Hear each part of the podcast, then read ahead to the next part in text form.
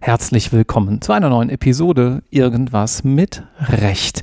Ich weiß gar nicht, wie oft ich diesen Satz jetzt schon gesagt habe, aber ich weiß, dass ich diesen Satz heute zum zweiten Mal hier in München in dem schönen Büro von Kirkland und Ellis sage. Gibt es nämlich eine äh, Folge letztes Jahr und darauf setzen wir heute auf. Und auch dieses Mal darf ich wieder zwei Gäste begrüßen, nämlich Dr. Marlene Ruf. Hallo Marlene.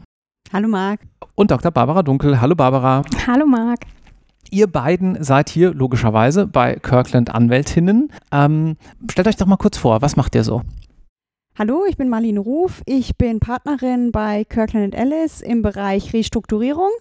Ich bin seit ungefähr sieben Jahren bei Kirkland, habe hier angefangen, damals noch als wissenschaftliche Mitarbeiterin während meiner Promotion und war dann sechs Jahre Associate und bin seit kurzem als Partnerin hier tätig. Dann herzlichen Glückwunsch dazu nochmal. Dankeschön. Und du, Barbara? Ja, mein Name ist Barbara Dunkel. Ich bin im dritten Jahr Associate hier bei Kirkland und ich arbeite im Bereich Finance. Okay. Marlene, du kennst das Spiel hier sozusagen. Wo hast du studiert? Wo war dein Referendariat? Wir haben gerade schon von deiner einen Station gehört, aber wie lief das ansonsten so bei dir ab? Ich habe in Hamburg studiert und habe danach auch in Hamburg das Referendariat gemacht mit verschiedenen Stationen. Ich fand auch Auslandsstationen immer ganz spannend. Also ich war während meines Studiums ähm, ein Semester in Tokio. Cool. Und während meines Referendariats dann eine Station ähm, an der Deutsch-Indischen Handelskammer in Delhi. Fand ich auch total spannend. Für meine berufliche Entwicklung am Ende waren natürlich die Anwaltsstationen ein bisschen relevanter. Ich fand es aber auch wichtig, mal noch sowas gemacht zu haben was man jetzt ohne Blick auf die Zukunft macht, sondern einfach nur, weil man es in dem Moment einfach spannend findet.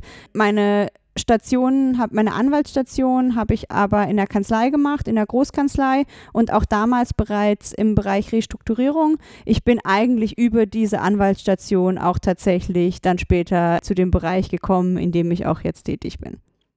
Das ist natürlich richtig, was du sagst, dass sicherlich der manche Auslandsaufenthalt nicht ganz so äh, viel dann für die harte Arbeit äh, sozusagen bringt. Aber ich muss da mal nachhaken. Tokio, wie kam es dazu, dass du nach Tokio gegangen bist? Ich fand einfach Japan schon immer ganz spannend und wollte unbedingt mal nach Japan. Und damals für dieses eine Semester während des Studiums wollte ich gerne einfach was Exotisches, einfach was ganz anderes wirklich mal kennenlernen. Und Japan fand ich super, finde ich auch im Nachhinein noch super. Habe damals auch Japanisch gelernt, sehr, cool. sehr fleißig. Weiß natürlich leider nichts mehr davon, aber es war trotzdem eine tolle Zeit. Für viele Studierenden, die hier zuhören, ist es recht einfach, ins Ausland zu kommen, weil es Erasmus gibt. Das wird jetzt mit Japan aber natürlich schwierig. Magst du noch ein Wort dazu sagen, wie du das damals organisiert hast? Wie ging das?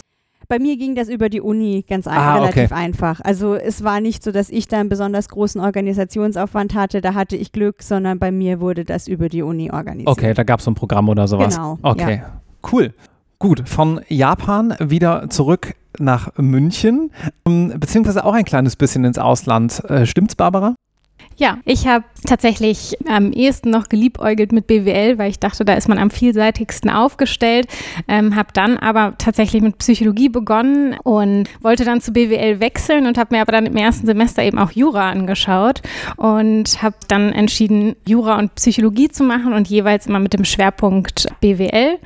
Und ja, habe dann ähm, nach der Promotion Genau, Stichwort Ausland, wollte ich dann noch mal ins Ausland und habe meinen LLM gemacht und habe da dann tatsächlich die ersten Berührungspunkte zur Großkanzlei bekommen, indem ich einfach dort Kommilitonen hatte, die schon in der Großkanzlei gearbeitet haben. Und im LLM in den USA wird sehr stark äh, rekrutiert von den deutschen Büros, die ihre Partner dahin schicken. Mhm. Und habe irgendwie gedacht, okay, das sind irgendwie sehr coole Persönlichkeiten. Und auch wenn ich bisher mein Studium überhaupt nicht mit einem konkreten Berufswunsch gemacht habe, passte es dann doch recht gut, weil ich einfach sehr viel auch so im ja, BWL- und Wirtschaftsbereich gemacht hatte, sowohl in Psychologie als auch in Jura und ähm, ja, dann gedacht, das kann, das kann ich ja gut machen. Ist ein interessanter Punkt, den du gerade angesprochen hast, den viele, glaube ich, auch bei der Wahl eines LLMs nicht unbedingt bedenken. Das ist auch schon sehr strategisch zu sagen, naja gut, vielleicht kriege ich dann darüber auch gute Kontakte nachher, wenn der LLM fertig ist und so weiter. Aber sollte man zumindest mal dran gedacht haben, weil ich glaube, bei vielen ist die LLM-Überlegung dann ja doch eine solche, wo geht's hin? Gefällt mir das Land? Ist die Sprache vielleicht äh, ganz gut? Und leider, in Anführungszeichen, muss man dann auch sagen, kommt dann erst die Überlegung, was bringt es eigentlich inhaltlich? Insofern sehr, sehr gut, dass es dir so viel gebracht hat. Warum habt ihr euch denn aber eigentlich, Barbara, bleiben wir bei dir, äh, für die Arbeit als Anwältin entschieden? Du hättest doch auch gerade mit dem Psychologie-Background vielleicht sowas wie Strafrecht und da dann so Kriminalfragen machen können. Das hätte sich ja fast schon aufgedrängt, oder? Ja, das stimmt. Äh, das wurde mir tatsächlich auch immer ans Herz gelegt. Deshalb habe ich auch im Strafrecht promoviert. Ach so, okay. Und habe den LLM tatsächlich so ein bisschen als, äh, ja, als Weg, was gibt es noch? Weil für mich, mhm. für mich stand irgendwie fest, ja, so ganz ist die Wissenschaft doch nichts für mich. Und habe dann ähm, ja, gedacht, in, in diesem Jahr Ausland äh, finde ich vielleicht das, was ich machen möchte. Und es ist dann auch tatsächlich so gekommen. Aber kam das von heute auf morgen oder hattest du da so ein Ereignis, wo du sagst, okay, ich glaube, anwaltliche Arbeit ist es vielleicht doch? Ja, ich würde es schon sagen, der menschliche Kontakt mit den Personen, die eben diese Arbeit machen, die davon mhm. erzählt haben, mit dieser Begeisterung, mit diesem Teamgeist und irgendwie auch diesem, ja, diesem Commitment, so das, was ich vielleicht teilweise vermisst habe und auch diesen okay. über den Tellerrand schauen und dass man ja in der Großkanzlei auch eben mehr braucht. Man braucht diese Interdisziplinarität, also man braucht irgendwie, ja, den Willen, etwas vorwärts zu bewegen, gemeinsam in, im Team und auch die Begeisterung für die Arbeit. Ich glaube, sonst hält man es auch nicht durch. Und das fand ich irgendwie sehr, ähm, ja, sehr faszinierend und ähm, hat mich dazu gebracht, mir das genauer anzuschauen, mhm. weil ich mhm. im Studium eben einfach noch nicht jetzt ein Praktikum oder so in einer Großkanzlei gemacht habe, weil ich da eben noch sehr breit aufgestellt war. Und so ähm, kam das dann durch die, durch die Gespräche eigentlich. Und natürlich ist es an der einem LLM auch so, dass, oder an, der, an den US-Unis so, dass auch sehr praktisch gelehrt wird. Das heißt, man hat oft einen Professor und auch einen Partner einer Großkanzlei vorne stehen, die einem eben diese Materie beibringen. Und das ist auch nochmal was ganz anderes, weil es eben nicht nur theoretisch ist, wie es hier im, natürlich im in Deutschland das Studium aufgebaut ist, an den meisten Unis, sondern einfach sehr, ja, sehr, man bekommt die Praxis einfach näher mit, dadurch, mhm. dass pra Praktiker lehren. Mhm.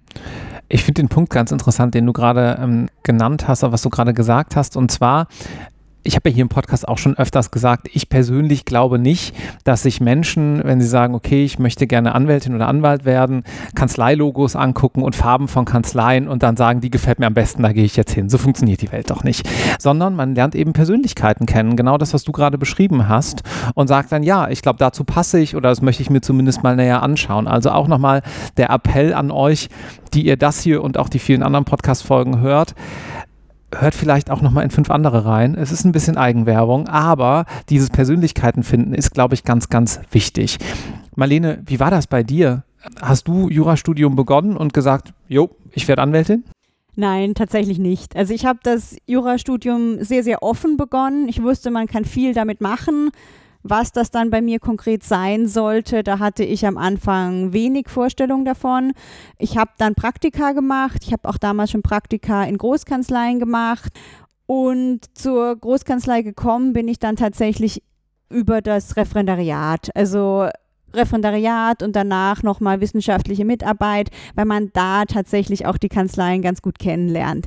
Zuvor Praktikum finde ich wichtig, ist gut, ist aber tatsächlich auch ein sehr, sehr kurzer Zeitraum mhm. und man ist halt wirklich noch relativ früh in seiner Ausbildung. Das heißt, bekommt auch nicht zwingend alles wirklich mit in der Kanzlei, auch wenn einem das auch oft so dargestellt wird. Und wenn man sich sehr darum bemüht, ist es doch nochmal was ganz anderes, wenn man dann gegen Ende seiner Ausbildung im Referendariat oder als wissenschaftlicher Mitarbeiter eine Kanzlei kennenlernt, weil man dann wirklich schon anwaltsnah tatsächlich arbeitet. Und das habe ich gemacht. Also ich habe eine Anwaltsstation gemacht, ich habe auch eine Warnestation damals in der Kanzlei gemacht und hatte dann noch die Promotion, wo ich mir nochmal zwei Kanzleien angeschaut habe und bin dadurch dann dazu gekommen, dass ich dann auch Anwältin werden wollte. Für mich war es auch ganz wichtig, die Kanzlei schon zu kennen, bevor ich als Anwältin dort mhm. einsteige. Mhm. Ich hatte über die Ausbildung verschiedene Kanzleien kennengelernt, Bei einigen konnte ich mir sehr gut vorstellen, da anzufangen, bei anderen eher nicht. Das spricht jetzt auch nicht im Einzelnen gegen die Kanzlei, sondern heißt einfach nur, dass wir nicht so gut zusammengepasst Mhm. haben.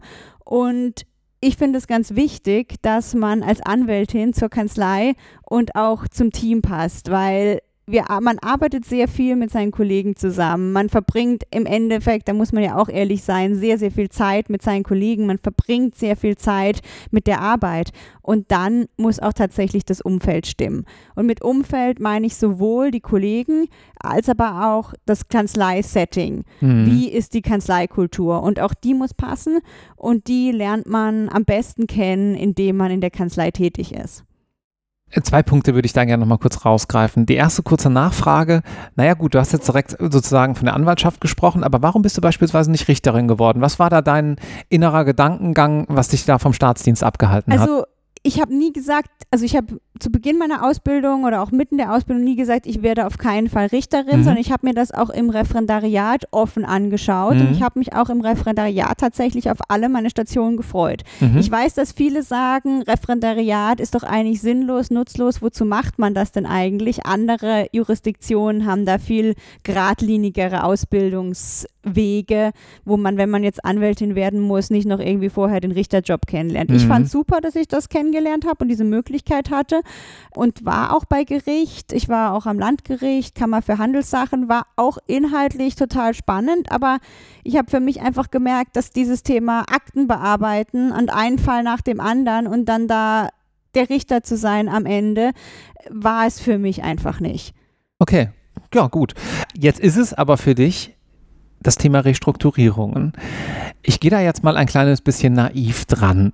Jemand, der vielleicht im dritten, vierten Semester ist, denkt an Restrukturierung, denkt vielleicht an eine Insolvenzrechtsvorlesung und ganz gegebenenfalls noch so an das, was so gerade mal wieder in der Presse ist, so Karstadt Kaufhof. Irgendwas Mhm. muss da doch jetzt passieren.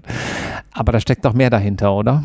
Ja, es steckt tatsächlich mehr dahinter. Ähm, du hast gerade die Insolvenzrechtsvorlesung erwähnt. Ich bin tatsächlich auch über eine Insolvenzrechtsvorlesung erstmal in den Bereich Restrukturierung gekommen. Ich hatte eine während meines Schwerpunkts. Und dadurch hat man mich in der Kanzlei, in der ich mich dann für die Anwaltsstation beworben habe, in die Restrukturierung gesteckt. Ah ja. Tatsächlich, äh, was, was, was am Ende total gut für mich war, weil perfekt passend. Tatsächlich ist es aber so, dass wir hier wenig machen, was mit der Insolvenzrechtsvorlesung zu tun hat. Was wir hier machen, ist finanzielle Restrukturierung. Das heißt, wir beschäftigen uns mit der Liquidität und mit der Kapitalstruktur eines Unternehmens. Mhm. Liquidität heißt, was habe ich für Geldeingänge und was für Ausgänge und deckt sich das? Habe ich genug Geld, um alle meine Gläubiger zu bedienen? Und Kapitalstruktur heißt, was steht bei mir eigentlich auf der Passivseite der Bilanz unter dem Eigenkapital? Was habe ich für Fremdverbindlichkeiten? Darlehen, Anleihen, Schuldverschreibungen und sowas gehört da dazu. Und bei den Unternehmen, die bei uns dann in der Restrukturierung auftauchen, handelt es sich um solche, die eine Schuldenlast haben, die sie nicht mehr tragen können. Die aber noch nicht insolvent sind. Die noch nicht insolvent Mhm. sind, genau, das ist wichtig. Also bei uns geht es um Insolvenzvermeidung. Mhm. Äh, muss man auch ehrlich sein, nicht in jedem Fall lässt sich die Insolvenz vermeiden, aber wir probieren es und in den meisten Fällen, die bei uns auf dem Tisch landen, klappt es auch. Hintergrund ist, dass eine Insolvenz ist eigentlich wertvernichtend oder wertmindernd zumindest und oft lassen sich Ergebnisse eben auch außerhalb der Insolvenz erzielen und man muss da, muss da nicht durchgehen und diese Wertminderung dadurch nicht ähm, durch die Insolvenz in Kauf nehmen. Mhm. Ich hatte gerade gesagt, die Unternehmen haben oft eine zu hohe Schuldenlast. Die, diese Schuldenlast entsteht oft dadurch, wenn Private Equity Unternehmen Unternehmen kaufen und verkaufen, dann wird es zum zweiten Mal verkauft, dann wird es zum dritten Mal verkauft und jeder Käufer geht von einer, einem weiteren Wertzuwachs aus. Jeder Käufer geht davon aus, dass sich das Unternehmen positiv entwickelt. Das geht lange gut und das geht in vielen Fällen auch dauerhaft gut, in manchen aber nicht. Und dann reicht es diesen Unternehmen schon, dass es gerade nicht mehr bergauf geht, sondern dass es stagniert. Und dann ist die Schuldenlast zu hoch, weil die ursprünglich berechnet wurde auf einen weiteren Unternehmenszuwachs. Und wenn der dann nicht mehr da ist, hat das Unternehmen einfach eine Schuldenlast, die so nicht mehr tragt, dauerhaft nicht mehr tragbar ist. Das heißt nicht, dass man direkt insolvent ist, weil man seine fälligen Verbindlichkeiten durchaus noch begleichen kann. Man hat nur diese großen Verbindlichkeiten, diese Finanzverbindlichkeiten, mhm. die vielleicht in zwei, drei Jahren oder auch in einem Jahr fällig sind, die man weder zurückzahlen noch refinanzieren kann. Und dann geht es in die finanzielle Restrukturierung. Und dann sitzt man an einem Tisch mit Gläubigern, mit dem Unternehmen selbst, mit dem Management, mit den Gesellschaftern und schaut, wie, wie sich diese Situation lösen lässt, sodass das Unternehmen weiter am Markt besteht. Wie kommt denn so ein Unternehmen zu euch? Also die, natürlich seid ihr marktbekannt, aber ich sag mal, mhm. irgendwer muss dann da irgendwo sagen, wir brauchen da jetzt auch Rechtsrat, wir ja. holen jetzt äh, zum Beispiel Kirkland dazu. Also wir beraten sehr häufig Finanzinvestoren, also Londoner Hedgefonds, die mhm. anders als Private Equity Fonds allerdings nicht das Eigenkapital an Unternehmen halten, sondern eben das Fremdkapital und unter den typischen Fremdkapitalinstrumenten, wie zum Beispiel syndizierten Darlehen, gibt es sogenannte Finanzkennzahlen, die man einhalten muss oder die das Unternehmen einhalten muss. Und über diese Finanzkennzahlen oder auch sonstige Informationsrechte, die man als Gläubiger hat, erfährt der Gläubiger ganz schön viel vom schuldnerischen Unternehmen. Das heißt, es gibt dann auch frühe Anzeichen dafür, dass es gerade nicht mehr so läuft und dann weiß man, wenn man mal, weiß man, sobald man mal mit Restrukturierern oder überhaupt mit Beratern sprechen muss. Genauso auf mhm. Unternehmensseite. Wir beraten auch manchmal Unternehmen oder wir beraten auch Private Equity Portfolio Gesellschaften. Die haben ja auch einen Blick auf die Zahlen. Das heißt, es ist ein sehr zahlengetriebenes Geschäft. Und man ist eben darauf angewiesen, dass entweder der Schuldner frühzeitig oder sonst die Gläubiger oder auch der Gesellschafter merken, wann es nicht mehr gut läuft und dann ehrlich gesagt auch so früh wie möglich zu uns kommen. Wenn man einfach abwartet und darauf hofft, dass es besser wird und erst nach Monaten zu uns kommt, ist es ist die Wahrscheinlichkeit höher, dass mhm. es zu mhm. spät ist und dass es in die Insolvenz geht. Wenn man früher kommt, hat man einfach viel mehr Zeit für den Restrukturierungsprozess. Der dauert mehrere Monate, bis der durchgezogen ist. Und wie gesagt, das reicht eben in manchen Fällen dann nicht mehr. Mhm. Finde ich sehr spannend, äh, wie du das gerade dargestellt hast, dass man auch sagt, ja, okay, manchmal sind wir eben schon ähm, länger mit an Bord sozusagen. Manchmal kommt dann auch vielleicht jemand einen Tacken zu spät. Deswegen sollte mhm. er oder sie dann entsprechend auch früher kommen und auch die verschiedenen Seiten, die ihr dort beratet. Barbara, im Vorfeld unseres Podcasts ist das Stichwort Debt Financing gefallen. Da machst du auch irgendwas. Aber was denn ganz genau? ja, also letztendlich kümmern wir uns um das Fremdkapital, von dem Marlene auch gerade schon gesprochen hat.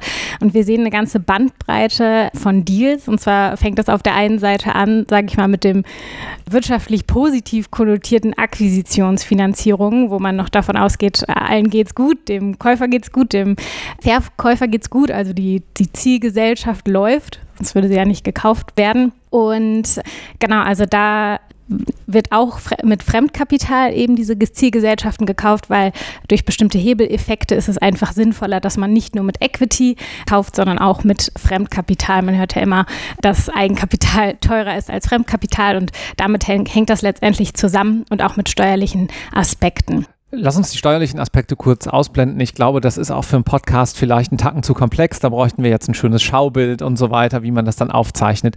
Aber diesen Gedanken, gerade auch für unsere Zuhörerschaft noch mal ein bisschen runterzubrechen, zu sagen, Eigenkapital ist teurer als Fremdkapital. Sagen wir, irgendwas kostet 100 mhm. und du hast 10 Eigenkapital. Kannst du an dem Beispiel mal kurz darlegen, warum es dann cooler ist, mal ganz lapidar und umgangssprachlich gesprochen, die 90 aufzunehmen und damit die 100 zu bezahlen, als selber 100 auf den Tisch zu legen. Also letztendlich hat es was mit der Eigenkapitalrendite zu tun, indem man nachher am Fremdkapital letztendlich mitverdient. Und ähm, ja, das ist der positive Effekt, weshalb es Sinn macht, nicht nur mit Eigenkapital Akquisition zu machen, sondern eben auch mit Fremdkapital. Und das ist auch immer das, was alle als Hebel beschreiben. Ne? Ich glaube, dass man diesen Begriff mal einmal kurz so einfach erklärt, dass man sagt, ja, man kann letztlich mit 10 und fremder Unterstützung etwas kaufen, das 100 kostet, ohne selber 100 auf den Tisch legen zu müssen. Und das wirkt sich entsprechend positiv auf die eigene Rendite, auf die 10, die man gegeben hat in diesem Beispiel aus. Kann man das so einfach zusammenfassen? Lass uns einmal eine ganz einfache Beispielrechnung machen. Wenn das Unternehmen, wenn man aktuell für das Unternehmen 100 zahlt, und sich so entwickelt, dass man es in ein paar Jahren für 150 verkaufen könnte. Wenn man jetzt 100, 100 äh, Eigenkapital einsetzt und es für 150 verkauft, äh, hat man eine Rendite von 50 Prozent. Mhm. Wenn ich stattdessen nur 10 Eigenkapital einsetze und die 90 mir woanders hole, habe ich erstmal eine Rendite von 500 Prozent. Die ist nicht ganz 500, weil ich natürlich für das Fremdkapital auch Kosten habe, aber die Kosten sind nie so hoch wie das für das Eigenkapital. Kurz, wo die 500 herkommen, weil du jetzt gerechnet hast, 10 erhöhen sich auf 60, der Anteil, ne? Also man hat 10 eingesetzt und man bekommt 60 zurück. Also hat man 60 insgesamt. Von diesen 60 muss man natürlich ein bisschen was abgeben, weil das Fremdkapital natürlich auch was kostet. Mhm. Da sind Zinsen drauf, aber die decken dann nie das ab, was man da als Rendite sich nochmal reingeholt mhm. hat. Gut, dann haben wir das doch jetzt einmal an einem kleinen Beispiel äh, erklärt. Und da sagt einer nochmal, Juristen würden nicht rechnen. Wenn ihr um eine ganz ungalante Überleitung zu formulieren, denn dann rechnet und macht ihr das ja auch nicht alleine. Ihr arbeitet ja auch mit entsprechend mit euren Mandanten zusammen äh, und die sind ziemlich international. Wie ist es denn? Ähm, welche internationalen Komponenten haben denn eure Rechtsgebiete? Also Restrukturierung ist sehr international. Es liegt zum einen daran, dass der Großteil unserer Mandanten äh, Londoner Hedgefonds sind. Mhm. Und da spricht man natürlich Englisch wir haben natürlich auch deutsche Mandanten, allerdings ist es da auch so, dass wir öfters ein Konsortium beraten von Gläubigern. Und da gehören dann sowohl deutsche als auch internationale Investoren dazu, sodass man dann wiederum beim internationalen Aspekt und beim englischen ist. Dazu kommt, dass die Unternehmen, die wir restrukturieren, auch wenn es deutsche Unternehmen sind, sehr oft ausländische Tochtergesellschaften haben und zusätzlich auch eine nicht deutsche Holdingstruktur. Deutsche Holdingstrukturen nimmt man gar nicht so oft, sondern es ist dann eher so, dass die Holdingstruktur zum Beispiel aus Luxemburger Gesellschaften besteht. Barbara, bei dir ist der internationale Aspekt wahrscheinlich ähnlich verbreitet, ne? Ja, auf jeden Fall.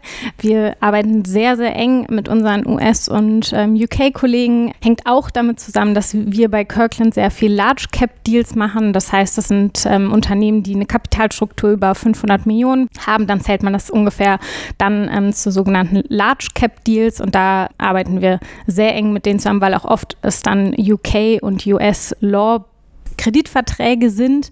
Ähm, natürlich haben durch die ganze Globalisierung die meisten Gruppengesellschaften einfach auch sehr profitable Gesellschaften in Deutschland und dadurch sind natürlich dann die Sicherheiten, die gegeben werden, weil natürlich das äh, Fremdkapital wird nicht oder geben die Banken nicht einfach so, sondern die wollen natürlich Sicherheiten haben und die äh, unterliegen dann deutschem Recht.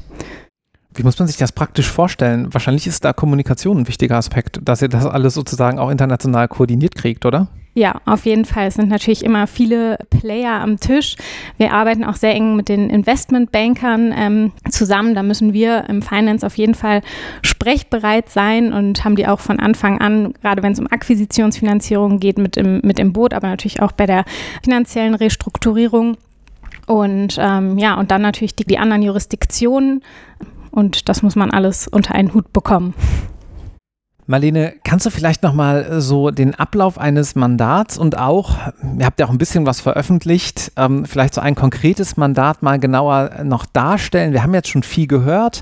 Wir sind so präzise geworden, glaube ich, wie das in dem Zusammenhang dann geht auf dieser Flughöhe. Aber ich würde ganz gerne noch mal ein bisschen runter ähm, das brechen auf eine konkrete Mandatstätigkeit, mhm. über die du vielleicht auch öffentlich sprechen kannst? Klar, gerne. Im letzten Jahr haben wir zum Beispiel die Finanzstruktur von Löwenplay restrukturiert. Was ist Löwenplay?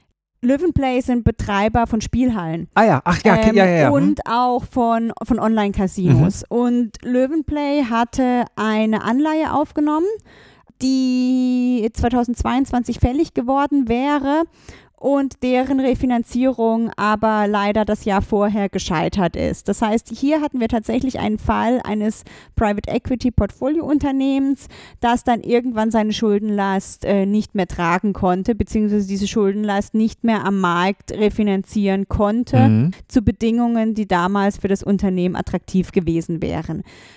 Damit blieb dem Unternehmen, seinen Gesellschaftern, seinen Gläubigern, dem Management nichts anderes mehr übrig, als miteinander zu verhandeln. Als Alternative zur Insolvenz, wenn man da nicht reinlaufen wollte, und das möchte man selbstverständlich nicht, mhm. äh, muss man verhandeln. Und dann kommt man zusammen und überlegt sich, wie denn das Unternehmen aufgestellt sein müsste finanziell, um weiterhin am Markt bestehen zu können. Mhm. Hier war das so, wir haben eine Gruppe von Anleihegläubigern vertreten, die sich auch vorstellen könnten, da, konnten, das Unternehmen zu übernehmen. Also das, das Equity, das Eigenkapital am Unternehmen zu übernehmen. Und in so einer Situation wenn die Kapitalstruktur nicht mehr nachhaltig ist, sagt man eigentlich, dass Equity ist aus dem Geld. Das heißt, es sind keine Werte mehr da, mhm. die auch den Equity-Wert mit abdecken. Und damit sind in so einer Situation die Gläubiger eigentlich schon die wirtschaftlichen Eigentümer des Unternehmens. Und dann muss man eben eine Lösung finden, nach der sie das dann auch rechtlich werden. Das klingt erstmal, das klingt vielleicht ganz simpel, ist es aber tatsächlich nicht. Es ist beginnt und damit sind wir wieder beim allgemeinen Teil, wie wir so ein Mandat eigentlich angehen oder wie so ein Mandat abläuft. Im ersten Schritt schaut man sich erstmal die Kapitalstruktur an. Die kann auch deutlich komplexer sein, als sie bei Löwenplay war. Mhm. Bei Löwenplay hatten wir quasi nur die Anleihe. Es kann auch sein, dass da noch diverse Darlehen mit drin stecken. Also wirklich im ersten Moment Überblick verschaffen, wie sieht es denn hier aus? Und im zweiten Schritt, wo wollen wir denn hin? Und zwar, wo wollen wir wirtschaftlich hin? Und das ist dann keine Arbeit, die wir alleine machen, sondern das ist die Arbeit, die ein Financial Advisor macht, die wir aber verstehen müssen. Und das ist, das sind so die ersten Wochen, die ersten Monate eines Mandats. Erstmal schauen, wo will man eigentlich hin. Und der nächste Schritt ist dann umsetzen. Wie kommen wir dahin, wo wir hinwollen? Im Falle von Löwenplay war es klar, dass die Gesellschafter aus dem Geld sind und damit als Gesellschafter eigentlich ausscheiden sollten und die Anleihegläubiger äh, das Kapital übernehmen und dass auch die Schuldenlast auf dem Unternehmen reduziert werden muss und dann tritt man eben in Verhandlungen ein. Mhm. Einerseits braucht man den Gesellschafter, der dann auch bereit sein muss, das Unternehmen zu übergeben, oder das Kapital, das Eigenkapital zu übergeben. Andererseits braucht man die Gläubiger, die auch bereit sein müssen, ins Eigenkapital zu gehen und ihre Forderungen runterzuschreiben. Ich hatte vorhin von Verhandlungen gesprochen. Im Fall von Löwenplay ähm, hatte man sich auch relativ schnell dann tatsächlich geeinigt. Der nächste Schritt ist dann die Umsetzung macht, kann man vertraglich machen, wirklich einfach nur ein sehr großes Vertragswerk, das all diese Bestimmungen und Schritte beinhaltet.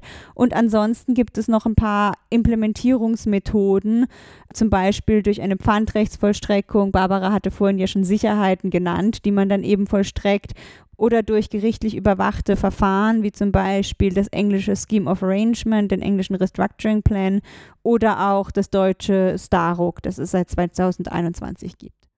Okay, da, da steckt eine Menge drin. Für diejenigen, weil ja jetzt hier nicht alle, ähm, um es mal im positivsten Sinne zu meinen, so ein bisschen nerdig in dem Bereich unterwegs sind, ähm, um es nochmal für alle so ein bisschen runterzubrechen und vielleicht auch alle nochmal auf einer anderen Ebene hier, die hier zuhören, mitzunehmen um dahin zu kommen, dass du sagst, ja, so ist es halt und läuft und das haben wir damals gemacht. Das klang ja ziemlich routiniert. Brauchst du doch wahrscheinlich recht viele äh, Routinen, ein paar Jahre Erfahrung, um dich dann entsprechend auch von irgendwo Studierende, Referendarin dahin ja. zu entwickeln. Ja, das mache ich jetzt halt so und das ist mein ja. Daily Business. Hast du da ein paar Tipps? Wie kommt man dahin? Was machst du so? Was hast du vielleicht auch kultiviert, dass du sagst, ja, das hat mir bei meinem Personal Development dann auch geholfen? Also es ist tatsächlich ganz viel Learning by Doing. Mhm. Und ich weiß, dass das Mandat jetzt sehr komplex klang und das klingt für jeden auch erstmal komplex, aber ich bin ja jetzt auch schon ein paar Jahre dabei und in meinem ersten Jahr hätte ich das weder so beschreiben können, noch so, äh, so tatsächlich auch am Ende des Mandats den Überblick behalten, sondern man startet ja klein. Und es wird von niemandem erwartet, dass er so ein Mandat vollständig versteht und von Anfang bis Ende durchdenkt, sondern man startet mit kleinen Aufgaben, man bekommt äh, auf ein Mandat kleinere Verantwortungsbereiche für Teilbereiche des Mandats, die wahnsinnig wichtig sind, aber die einfach überschaubarer sind und so setzt sich dann mit der Zeit das Puzzle zusammen. Mhm. Sobald man die erste Aufgabe dann auf dem ersten Mandat gemacht hat, kann man im nächsten Mandat eine übernehmen, die ein bisschen größer ist, wo noch mehrere Aspekte dazukommen und im übernächsten Mandat ist es dann noch mal ein bisschen bisschen mehr und so verschafft man sich dann einen Überblick und wächst eben an den Aufgaben tatsächlich. Mhm. Gleichzeitig arbeitet bei uns niemand alleine an einem Mandat, sondern wir sind immer in Teams und genau darum geht es ja dann auch, dass die seniorigen Mitglied seniorigeren Mitglieder des Teams dann die Juniorigen tatsächlich auch anleiten, mit ihnen gemeinsam arbeiten, ihnen auch Dinge erklären und ihnen dadurch helfen, weiterzukommen. Mhm. Und damit hat man dann wirklich schon von dem ersten Fall, wie gesagt, das Wissen für den zweiten und so weiter. Barbara, wir verifizieren jetzt mal, ob das so wirklich so ist. Du bist im dritten Jahr. Stimmt das? Mal ganz frech nachgefragt. Ja, auf jeden Fall. Also man bekommt wirklich ab Tag 1 ähm, schon Verantwortung ähm, zugeschustert. Ich glaube, das ist bei Kirkland auch einfach immanent, dadurch, dass wir natürlich boutiquemäßig aufgebaut sind. Ähm, wir sind, äh, wie Marlene vorhin sagte, 40 bis 45 Anwälte. Das heißt, man muss von Anfang an auch Verantwortung übernehmen und muss ja mit die Deals organisieren und kann sich auch auch gar nicht wegducken, was natürlich zu einer enormen Lernkurve ähm, führt und total schön ist, dass man wirklich nach ein paar Monaten, wenn man irgendwie zwei, drei Deals mehr abgeschlossen hat, wirklich, wirklich sehen kann, was man gelernt hat in der Zeit und dann auch ja, auf jedem Deal wachsen darf wer jetzt sagt, auf jedem Deal wachsen dürfen, das ist genau mein Ding. Das möchte ich mir näher anschauen. Der kann sich natürlich mal über euch entsprechend auf den einschlägigen Seiten informieren. Ich würde aber ganz gerne nochmal, so wie wir das hier regelmäßig im Podcast machen, zum Abschluss sozusagen stellvertretend für die Zuhörenden fragen. Marlene, was sollte man denn so mitbringen, wenn man sich euch mal näher anschauen möchte, dass man dann auch eine Chance hat, das zu können und zu dürfen? Es sind mehrere Aspekte und es sind weniger tatsächlich juristische Kenntnisse in einem Gebiet, weil unser, gerade unser Bereich ist nichts, was man im Studium lernt. Das kommt dann tatsächlich. Aber es sind zum einen Interesse an wirtschaftlichen Zusammenhängen, Zweitens Offenheit für Neues und drittens, das klang gerade bei Barbara auch schon an, Eigeninitiative und das Selbstverständnis, Verantwortung zu übernehmen. Ich weiß, dass sich das total nach Plattitüde anhört. Das hört man auch ehrlich gesagt überall. Allerdings ist es wirklich ernst gemeint und es stimmt auch mhm. tatsächlich. Mhm. Also wenn wir anfangen mit dem Thema wirtschaftliche Zusammenhänge, ich hatte es vorhin schon gesagt, in der Restrukturierung müssen wir verstehen, wie die wirtschaftliche Lage des Unternehmens ist und wie man die Fremdkapitalparameter anpassen muss, damit das Unternehmen wieder gut dasteht. Das müssen wir nicht alles selbst machen, hatte ich vorhin schon gesagt, aber man muss das verstehen und man muss auch wirklich ein Interesse dafür haben, weil wenn man das nicht hat, dann wird man sich mit der Arbeit, glaube ich, nicht so ganz identifizieren können. Das zweite, Offenheit für Neues, ist auch ganz ernst gemeint. Ich hatte vorhin gesagt, man baut immer von Mandat zu Mandat sein Wissen auf und da kommt immer was dazu und man lernt da. Aber die andere Wahrheit ist auch, dass jede Transaktion anders ist. Und auch nach Jahren enthält jeder Deal neue Elemente, die man noch nie vorher gesehen hat. Also ich bin jetzt sieben Jahre dabei, manche sind 15 Jahre dabei und trotzdem bringt jede Transaktion was Neues. Mhm. Und darauf muss man sich einlassen. Das heißt, wer jetzt einfach nach Schema F arbeiten möchte, sich freut, dass er nach zwei Jahren das volle Skillset hat, einfach eins nach dem anderen abarbeitet, das wird in der Restrukturierung tatsächlich nicht so sein. Auch wenn man sich natürlich Wissen aneignet, das man dann auch wieder einsetzt. Und das Dritte, mit Eigeninitiative und Verantwortung zu übernehmen. Bei uns ist es wirklich so, dass jedes Teammitglied gefragt ist, ihre oder seine Fähigkeiten einzubringen. Und es geben, ergeben sich im Laufe des Mandats total verschiedene Aufgabenbereiche, die neu aufkommen und dann auch irgendwie besetzt werden müssen. Und da ist es wirklich gefragt, dass jeder diese Aufgabenbereiche erkennt und dann auch selber eigenständig bearbeitet und Verantwortung übernimmt. Das heißt nicht, dass wir hier von juniorigen Anwältinnen und Anwälten erwarten, dass sie das alles alleine machen und den Deal managen. Das geht alles unter Anleitung natürlich und immer mit Rücksprache. Aber trotzdem ist es wichtig, diese Themen auch selbst sehen zu wollen und sich derer dann selbst annehmen zu wollen. Mhm. Dann vielen herzlichen Dank, dass ihr hier euch heute die Zeit genommen habt, ein kleines bisschen Rede und Antwort zu stehen.